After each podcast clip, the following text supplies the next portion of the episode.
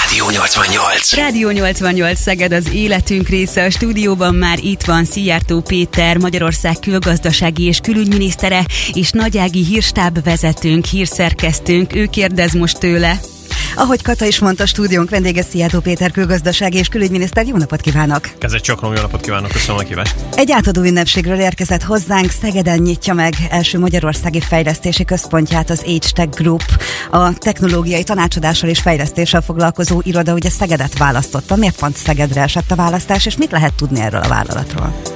Az H-Tech a világon az egyik vezető olyan informatikai szolgáltató cég, amely nagy adat elemzésekkel foglalkozik, mesterséges intelligencia területén történő fejlesztésekkel foglalkozik. Ez egy olyan vállalat, amelynek globális jelenléte van, tehát itt a térségünkben már voltak egy-két országban, főleg tőlünk délre a Nyugat-Balkánon és most úgy döntöttek, hogy Magyarországon is létrehozzák a szolgáltató központjaikat.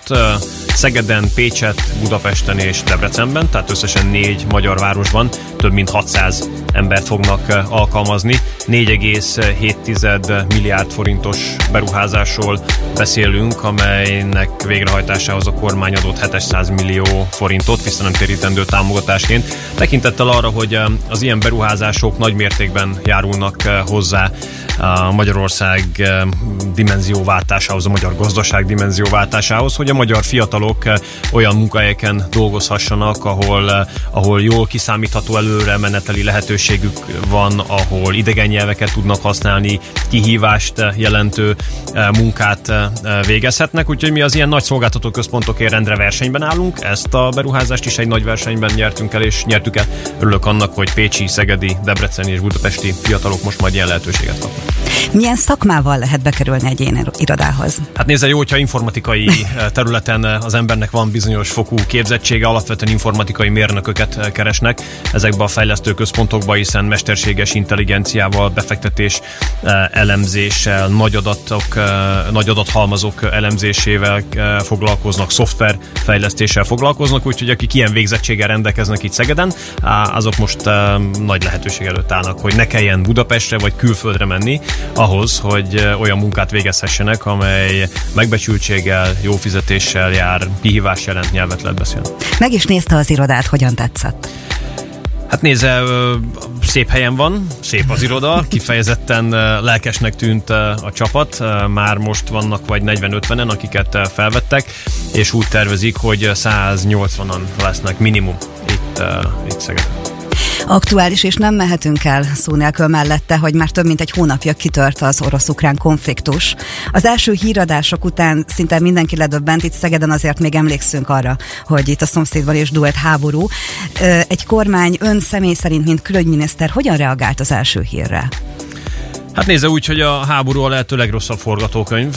A háború nem megoldás semmire, és hogyha egy ország szomszédságában háború robban ki, akkor az, az a szomszédos országok számára is jelent biztonsági kockázatot és ezt a, ezt a biztonsági kockázatot kell a, a lehető leginkább kiküszöbölni.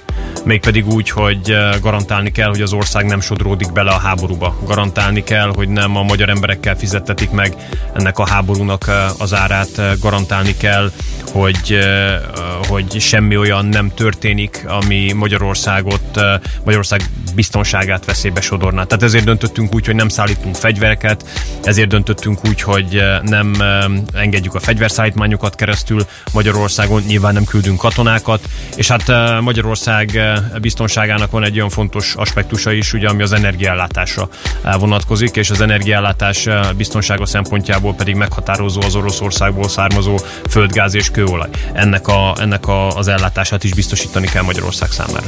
Számos ország és az Európai Unió tagállamai is szankciókkal él Oroszországgal szemben. Magyarország EU-s tagállamként hogyan viszonyul ezekhez a szankciókhoz? Hát nézem, mivel szankciókat csak egyhangulag lehet hozni, ezért az eddigi szankciókat nem tudta volna meghozni az Európai Unió, hogyha valaki azt ne támogatta volna, tehát minden Európai Uniós tagország támogatta az eddigi szankciókat. Mi azokat a szankciókat támogattuk, amelyek nem sújtják aránytalanul a magyar gazdaságot, nem okoznak nekünk aránytalanul nagy kárt. Ugye ezért a földgáz meg a kőolajszállításokra vonatkozó szankciók már bőven a vörös vonalon túl lennének. Azon a vörös vonalon túl, amely amely hazánk energiállátásának biztonságát veszélyeztetni. Úgyhogy ha a földgázszállítások megállnának, akkor nem lenne fűtés, nem tudna működni a gazdaság, hogyha kőolajszállítások leállnának, akkor nem lenne üzemanyag, úgyhogy, úgyhogy a, ennek a két energiahordozónak a szankcióját semmiképpen sem támogatjuk. Küzdeni kell ezért, mert bár minden egyes szankciós csomag összeállításkor megállapodunk abban, hogy ezt a területet nem e, szankcionáljuk, valahogy mégiscsak előjönnek a viták folyamatosan e, erről. E, ezeket a vitákat kőkeményen meg kell vívni, eddig ezeket jól, sikeresen vívtuk, hiszen továbbra sem e, kerültek korlátozások kivetésre az energiaszállításokra. Ugyanakkor azt is, e, azt is látni kell, hogy vannak az Európai Unióban más országok, akik velünk hasonló vagy azonos álláspontot képviselnek ebben a tekintetben, tehát egyedül semmiképpen sem vagyunk vagyunk, viszont rendkívül elhatározottak vagyunk, hogy a, hogy a magyar emberek biztonságát és annak minden aspektusát megvédjük. Hogyan lehet ezt megoldani, hogyha ne talántán úgy döntenének az oroszok, hogy elzárják azt a bizonyos gázcsapot? Hát nézze, én csak a tapasztalataimból tudok kiindulni. Az Oroszországból Európába, köztük Magyarországra irányuló földgáz és kőolaj szállítások egyelőre menetrendszerűen, szavartalanul a megkötött szerződéseknek megfelelően történnek. Nagyon sok hír jön arról, hogy ez a konfliktus miatt kiürül egyes országoknak az édéstára. Egy elhúzódó szomszédos országban dúló háború a magyar gazdaságra milyen hatással lehet? Hát nézze, ami a, ami az élelmiszeripart illeti, hogy a magyar élelmiszeripar annyi élelmet tud előállítani, amely Magyarország lakosságának kétszeresét tudja ellátni. A magyar élelmiszeripar kiválóan vizsgázott a járvány alatt is, hiszen dacára szélsőségesen kilengő keresletnek nem volt soha ellátási nehézség, nem volt soha ellátási válság. Ami a gazdaság egészét illeti, ott pedig azt tudom mondani önnek, hogy az elmúlt 12 két év az a válságok időszaka volt. Mindenfajta válságnak legyen az biztonsági, egészségügyi, pénzügyi, volt nagyon komoly gazdasági kihatása. Ezeket a gazdasági válságokat mi mindig úgy kezeltük, hogy erősebben jöttünk ki belőle, mint ahogyan belementünk. Ennek oka az, hogy mi mindig azt tartottuk szem előtt, hogy az embereknek munkát kell adni, és nem segélyt, és folyamatosan az adóterhek csökkentését alkalmaztuk, mint gazdasági stratégia, és eddig ezzel sikerrel jártunk. 2021-ben a magyar gazdaság minden létező rekordot megdöntött, a magyar gazdaság erős és jó formában van. Akkor mit tanácsol a polgároknak nem kell fölhalmozni? Hát a, nézze, nyilván azt tudom mondani, hogy nem, mert hogy eh, Magyarországon eh, az élelmiszer ellátás biztonsága adott, az energiahordozók eh, szállítása menetrendszerűen zajlik, tehát most minden rendben van. Egy baloldali választási győzelem megfordítaná ezeket a tendenciákat, tehát aki, aki békére és biztonságra vágyik, az szavazon a Fideszre. Előttünk áll a nyár, vele pedig jön majd a turista szezon is. Ön szerint, ha esetleg nyárig elhúzódik ez a konfliktus, ez mennyire befolyásolhatja Magyarország turizmusát? Nem tudom, hogy jönnének-e turisták azért, hogy a szomszédban mondjuk háborúdul, vagy Hát nézze, jós, jós nem vagyok, viszont abban meg biztos vagyok, hogy abban vagyunk érdekeltek, hogy a háború minél előbb véget érjen minden szempontból. Minden szempontból. Most persze itt nekünk nekünk mi adatik meg, a reménykedés meg az imádkozás. Ezt a kettőt tudjuk tenni azért, hogy, hogy a szomszédunkban vége legyen a háborúnak, a béketárgyalások asztalainál ugye nem ülünk ott.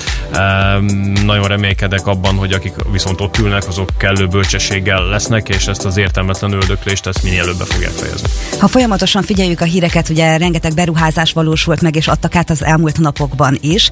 Egy ilyen elhúzódó konfliktus esetleg a külföldi projekteket mennyire befolyásolja Magyarországon? Hát nézd, egy ilyen konfliktus kifejezetten kiemeli a mm, politikai stabilitásnak a jelentőségét. Magyarországon stabil politikai rendszer van, Magyarországon ez a stabil politikai rendszer a stratégiai nyugalom erényével is bír, Magyarországon ez a stabil politikai rendszer azt biztosítja, hogy a, a megtett, megadott ígéreteket be tudjuk tartani, megígért támogatásokat oda tudjuk adni, tehát én azt gondolom, hogy egy ilyen stabil politikai rendszer az felértékelődik ilyen instabil nemzetközi környezetben.